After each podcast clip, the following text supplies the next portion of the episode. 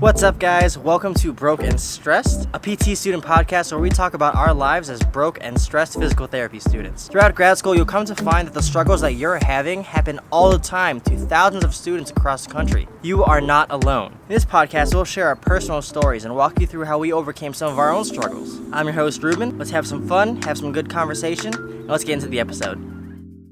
All right, guys, welcome back to the podcast. Today we have my classmate Matt here. Go say hello, Matt.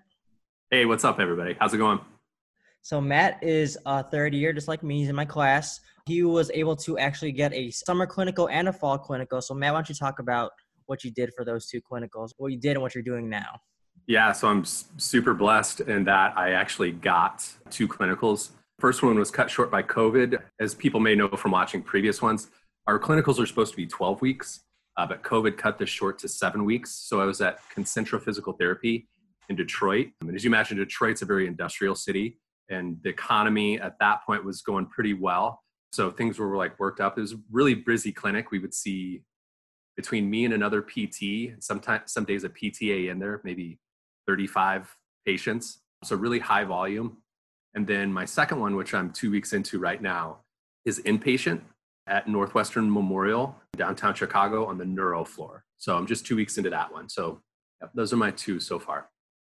How'd you like your Concentra one? Concentra was really good. I'm lucky. I'm, I always say I'm lucky. I'll probably say it like 12 times here. But I'm lucky in that it was outpatient, but the patients, they're, they weren't low level. I mean, everybody's complex in a way um, if they're injured and, you know, have comorbidities and stuff like that. But it was a very like registered, kind of measured first clinical where I could just see one patient see two patients and just work work our way up. And you can do that with other clinics but the complexity is is less. And so i was really happy to do it. Over the course of the seven weeks i did get to a full schedule and was pretty pretty independent or actually totally independent and doing well. And i really like that one. Yeah the second clinical right now it's pretty tough. It's pretty tough. It's my second week on a neuro floor so now, how much reviewing did you do before you went into your summer one at Concentra? So at Concentra, you know, I was really like amped up to do well. It's our very first long clinical. Your viewers may know that at UIC, our school, um, we have a short two week clinical, but you don't really get to do much on that one. For this first big one, I did a lot of reviewing. Went through MSK notes, went through biophysics notes, made a list especially of interventions and special tests which I think helped me. But one of the great things about Concentra physical therapy is that it's all in the same room. So when evals are being done, I got to see the clinicians do the evals so very quickly, and there's a lot of evals. So very quickly, I got their method for doing shoulders, for doing knees, for doing ankles. So the reviewing that I did was helpful, but what was even more helpful was seeing clinicians work high volume every day. Could you see yourself working in a Concentra or like oh, something oh, yeah. like that in the future? Oh yeah. I like the high volume. I like the way my CI ran his clinic. He had a very busy morning, a substantial like 45 minute to an hour lunch, really whatever you, you needed within reason. And then we would kind of have a shorter afternoon, which I really like that. He was a he was a CI that is really into work life balance. So he would break out at four, four thirty and go be with his family. So I I really liked the flow of that clinic for sure. So yeah, it was definitely on my list. I started, you know, I'm I'm thinking about moving west, so I started looking for concentras out west. So yeah. How does it feel to know that like you have this clinical and then you have your spring one and then we're done? We're not going back, to, or we are going back to class for capstones in the spring, but.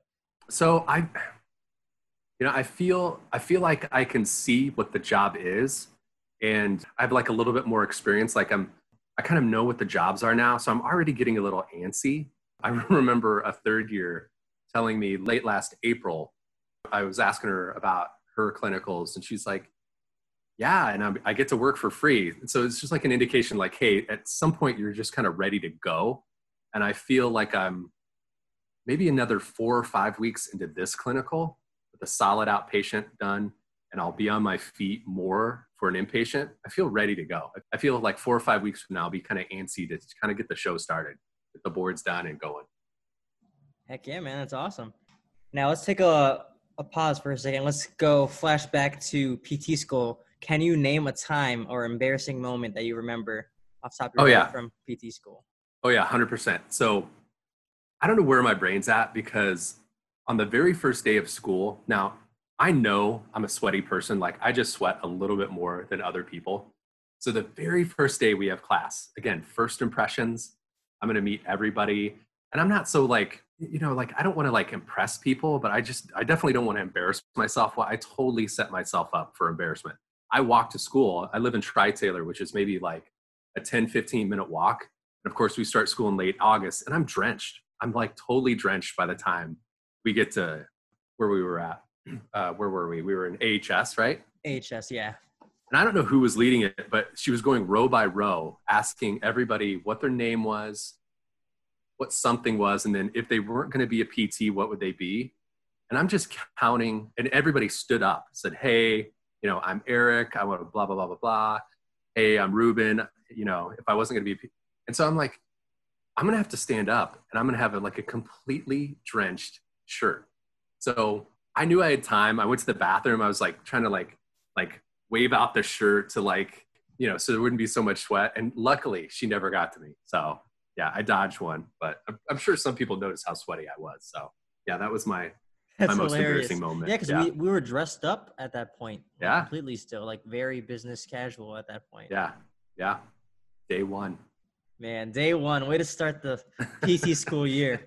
Yeah, totally.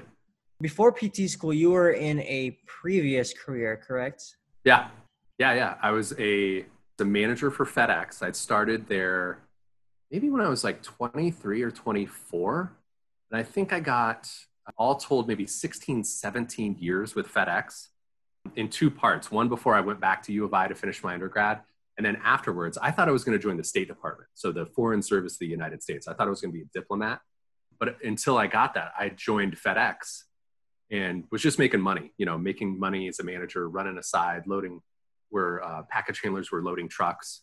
And then I got advanced, and then kind of the State Department thing kind of went away because I was really kind of sort of liking FedEx. It was a good job. It still still would have been a, a good job, a good company, good benefits, good time off. So much of work life is having a good manager above you, and FedEx was really good about having good people in management positions. But yeah, after 15 years, I think I was or somewhere around 37 years old. I'm 44 right now. I just knew that it was not for me anymore. And so I started looking for new careers. What drew you to PT? So, what drew me to PT and what really still draws me to PT, and if it is this, I reflected on what I liked about work at FedEx. And what I liked about work at FedEx was working with people. And I know this sounds weird, but for a short amount of time, a varied amount of people. In one of my jobs, I would interview people, short uh, drivers, and I would do background checks on them and make sure they were Department of Transportation compliant. And I just reflected and I'm like, I really liked that from work. I liked having someone come in, a stranger, get to know each other a little bit, talk a little bit, work a little bit, and then they go away and another one comes in. You know, it's kind of like there are situations in the work world where you can have a job where you're kind of stuck with someone. And if you don't like that person, that's bad um, so this process of hey you get to see somebody they go away a new person comes in you have you know some good work with them that's what i liked about work and hello pt is exactly that it's patients coming in you work with them a little bit they leave And I, I, it just can't be overstated how fun that is to me where you get to meet a new person like it's new you know sometimes you get bored with people that you've worked with for 15 years and yeah that's principally that's what drew me to PT. And then also flexibility. I really want more time in my future career. You know, I had five weeks of vacation at FedEx and it still wasn't enough. You know, I like to go and do like trips everywhere. So in PT, I could do contract work, go for a while, then go away from work for a month or two, and come back to work. So yeah, it's really what I, I was looking for. Did you ever consider any other careers? Yeah, I think I did what a lot of us did think about medical doctor. Although at my age, I mean, that was just I mean, some specialties get up to 11 years of work, and I, I really didn't want to be 48 and starting starting my career. I considered PA. I considered PA even right up until accepting the offer to come to PT school. And there have been times where I've regretted that, but most often there's been times where I have not regretted that because I've seen some PAs work and I've got to know PAs a little better. And I think PT is the right choice for me, even though they do get paid a little bit better. So, yeah. So, walk me through you're working at FedEx, you're thinking PT. What was the process like of, you know, looking for schools, applying, like doing your research into the whole application process? What was that like? So I desperately wanted to leave Illinois and be somewhere close to mountains and to be where I originally or where now I want to live, which is out west. Um, but school school tuitions for out of state quickly um, negated that. Um, there was no way I was going to go to a place like Montana and pay thirty thousand dollars a year or you know whatever it is. So I focused in on Illinois schools, which basically meant I was kind of hanging my hat on Northern UIC, which I thought was a total pipe dream. Um, I thought UIC would never would never take me for some reason. I have no idea why. Then like Governor State, and then I I eliminated some schools just because of cost. I really kind of hung my hopes on Northern UIC and Governor State, and I, I'm telling you, if I had gotten into like Northwestern, which I did not apply for, uh, but like if if I did apply, or like Bradley, or Midwestern, or Rosalind Franklin, I don't know if I would have accepted it. I think some PTs school wise, I think I always call it the worth it line. The worth it line for tuitions versus what we make is closely coming down and down to being not worth it. So yeah, but the application process was really stressful. The GRE was the most stressful thing for me. My grades and my GPA were were well in order, but I knew that the GRE loomed large and I took it I took it 3 times, I think. And yeah, so just busy, busy work. You know, it's, it's like having a second career of all this, like applying and PT casts and stuff like that. So a lot of work. Did you have to retake any classes or do observation hours at all while you were working still at FedEx? I, oh yeah, hundred percent. My undergrad was international relations and business, so I had to for over the course of five years before I got into school, took all the chemistries. Most were out of date uh, all the physics, all the anatomy and physiology. Like I think I took like something like 15, 16, 17 classes just to get into the PT school. And then did you do any observation anywhere as well? Yeah, those were hard to get um, because of work work schedule. There's a level one trauma center in Champaign. I did inpatient there. I also did a, a really good clinic in Champaign called Christie Clinic. I did hours there, and then kind of a workers' comp place just down the street from the hub from the FedEx hub. I did uh, observation there. So I think three locations. When you finally started school after that sweaty incident, when we got into the into the the like hardcore studying, you know, being at the library for hours on end, how did it feel to adjust to that lifestyle now that you weren't or I guess you were taking classes, so I guess you were kind of used to being like in classes beforehand. Yeah, so in some ways it was easier in some ways it was harder. So i quit work early in may and then i went to travel. I hiked a lot out in the california wilderness on the pacific crest trail and that was the biggest cultural change because for like two solid months i had been completely away from work and doing whatever i wanted and especially what i liked to do i really like to hike. You know that i have a youtube channel about it and if you guys want to check that i'm sure ruben will link it below. But that was the biggest that, that was the biggest thing. That shock that adjustment i will be honest i think i was a little bit blue but i was a little down that i had to go from being completely free to locked into physiology to locked into anatomy to locked into um, you know dr leo's first class so yeah it was it was bad it was bad i was like what am i doing here but th- that subsided yeah i remember us just all being at the library together and just being like, oh my god. yeah. I mean, physiology is no joke. The anatomy is no joke. So. But it was nice having all of each other at the library yeah. and all being in it together. Yep. You need, especially in those early months, you need that sort of like that group where you at least you know you're in the same library you can walk over, ask questions, uh, things like that. It's it's it's especially early, or it's especially important early.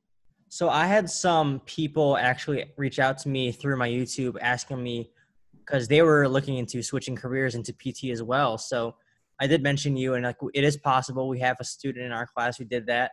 So, what are some general tips that you have for anyone considering even switching into uh, not even just PT, but any, any switching a career into like something in the medical field or anything in general? So, for career changers, I will tell you that it's very hard. I don't have a family right now. I've never, I haven't started a family yet. Even not having a family, it was very difficult. I mean, you look at Jared in our class who who does it. It is possible but you really got to weigh out how it's going to affect your family and then the career you have like i was in a career that was very average to above average but i wanted even more like i said i wanted more time i wanted more flexibility and just any career changer needs to really consider about how hard they're going to work there are times in this program where i've said if i knew it was going to be this hard i may not have done it and I've said that I've said that to myself maybe five or six times over the past two years, usually around finals time.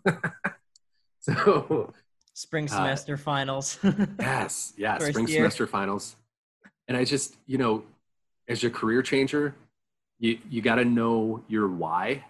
If you know your why about your chain, uh, about you changing, be solid with that, and just go with it. But if you're vacillating, if you're uncertain about what your why is for joining this, it's going to be even harder because it's a lot of work. You're missing out on three years of, of wages and income and 401k. Um, and you're going to lose, I, I probably, as I think about it, you're probably, I mean, three years is probably somewhere around 7% or 5% of a person's entire work life. So, depending on how long you work. So, you're missing out on a good chunk of money. If you know that you want to do it, just pull the trigger, but you're going to have so many things come up where you're like, whoa, why did I do this? But as long as your why is good, I think you'll be good. Yeah, man. I love that because at the end of the day, if you're just motivated to get through it and get it done, then it can happen. Yeah. Yeah. So talk to me more about I know one of your biggest hobbies, you have a YouTube channel on it, is hiking. So when did yes. you start hiking? It was probably six years ago. Somebody asked me the other day why I started. And I think I just wanted like it's something I hadn't done since I was a kid. It's a relatively inexpensive hobby and it just seemed kind of cool. I kind of, you know, like maybe you find an Instagram or you just talk to somebody and it's kind of kind of wanderlusty and kind of cool and like you just want to see if you can go out there and do it. And I just got really into it, especially the the ultralight hiking part of it where you go out with weights on your back that are really conducive to having a better time where you're not wrecked by the end of the day with a 50 pound pack on your back. And I just started doing YouTube channels, uh, YouTube channel stuff about it and just hiking more, going out to Canada, going up to Alaska, going out to Washington and other places. And just, it kind of just builds on itself. You have a good trip, you want to do it again. You have another good trip, you want to do it again. So, have you thought about maybe in the future integrating hiking with PT somehow? So, yeah, hiking is a very strenuous endurance sport and it lends itself to injury in several ways. Uh, there's a couple really common ways, which is when you're descending hills. A lot of people think, oh, the uphill was so hard. I'm going to make a little time up on the downhill. So they go fast downhill, which causes all sorts of patellofemoral problems. So, yeah, I'm going to do videos about hiking and uh, being safe while hiking and mechanics, body mechanics for sure. Definitely going to integrate the two. Yeah, that'll be cool. I don't think there's I don't know of any people that are PTs in hiking. That'd be a very yeah. specific niche. Yeah. Yeah, awesome. I've never seen never seen it on YouTube. So yeah. Would you consider doing travel PT then to kind of have more places to hike in the future? Because you yeah, said you wanted so, to travel out west. Yeah, so this is my big quandary. Like, do I stay in a major metro area like Seattle and try to do contract work there? Or do I become full on like travel? Like one set of three months I'm in Taos, New Mexico, and then another three months I'm in Alaska, and then another three months. I I still have to come to grips with that. Both are cool in their own different ways, um, but both have disadvantages too. So it's really something I gotta come to grips with in the next like seven months. It's like a champagne problem, right? Like it's a it's a problem of abundance, and that's a good thing too. So absolutely. Now, Matt, do you have any end goals or big dream goals with PT? I mean, my my goal, and this is this is part of your why too. You know, at FedEx, I was I was I was helping people. I mean, helping people get packages that go to their home. That's noble, right? But you're very removed from it. The main goal I have is to help people and to to be active and to be functional again. Like today, I helped a 66 year old woman who has metastatic cancer and just had a lumbar and thoracic fusion in two places because the, the cancer was attacking her vertebra. I helped her sit edge of the bed for the first time and do exercises and help her stay up um, upright for the first time.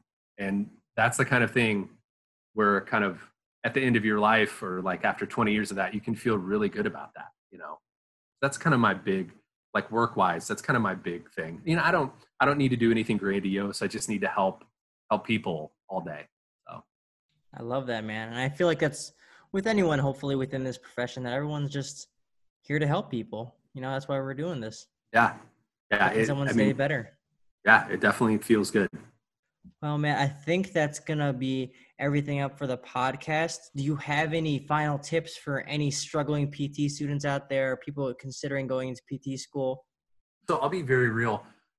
Your grades, they're important, but don't forget the side stuff. Uh, we have a person who will go unnamed in our class who had a 4.0, took all the right classes, but he only got into UIC. You know what I mean? So just having a 4.0 doesn't get you into school necessarily. You know what I mean? You got to be well rounded and don't harp on grades too much. And if you're borderline on grades, retake classes. I will be perfectly honest. I got a C in calculus and I thought it was the end. And I got a C in calculus because I was kind of in the middle of this process and I had a new girlfriend and I just was like, I'm going to take more time for myself. And I thought I could pull it out and I thought I was sunk. I didn't think I was going to get into school at all. Um, but in PT CAS, I explained it. I explained exactly what was going on, and I think the the the panel that looked at the at my application kind of understood. So explain it in detail. Don't try to cover it up. Definitely don't make excuses, and just yeah, just even if even when you have setbacks, keep going. I told one student that came in for a tour with Molly that was touring UIC facilities, who was kind of borderline, and I could see that he was like wondering if he should. I'm like, don't give up right before you make it. So you can leave that as a takeaway. That's awesome. Thanks so much for being on the episode, Matt. Yeah. Yeah, no problem. My pleasure. And guys, if you are interested, I'm going to link all his stuff, like you said, as a YouTube channel in the description of this episode. And thank you guys for tuning in, and we'll catch you next time. Bye, guys.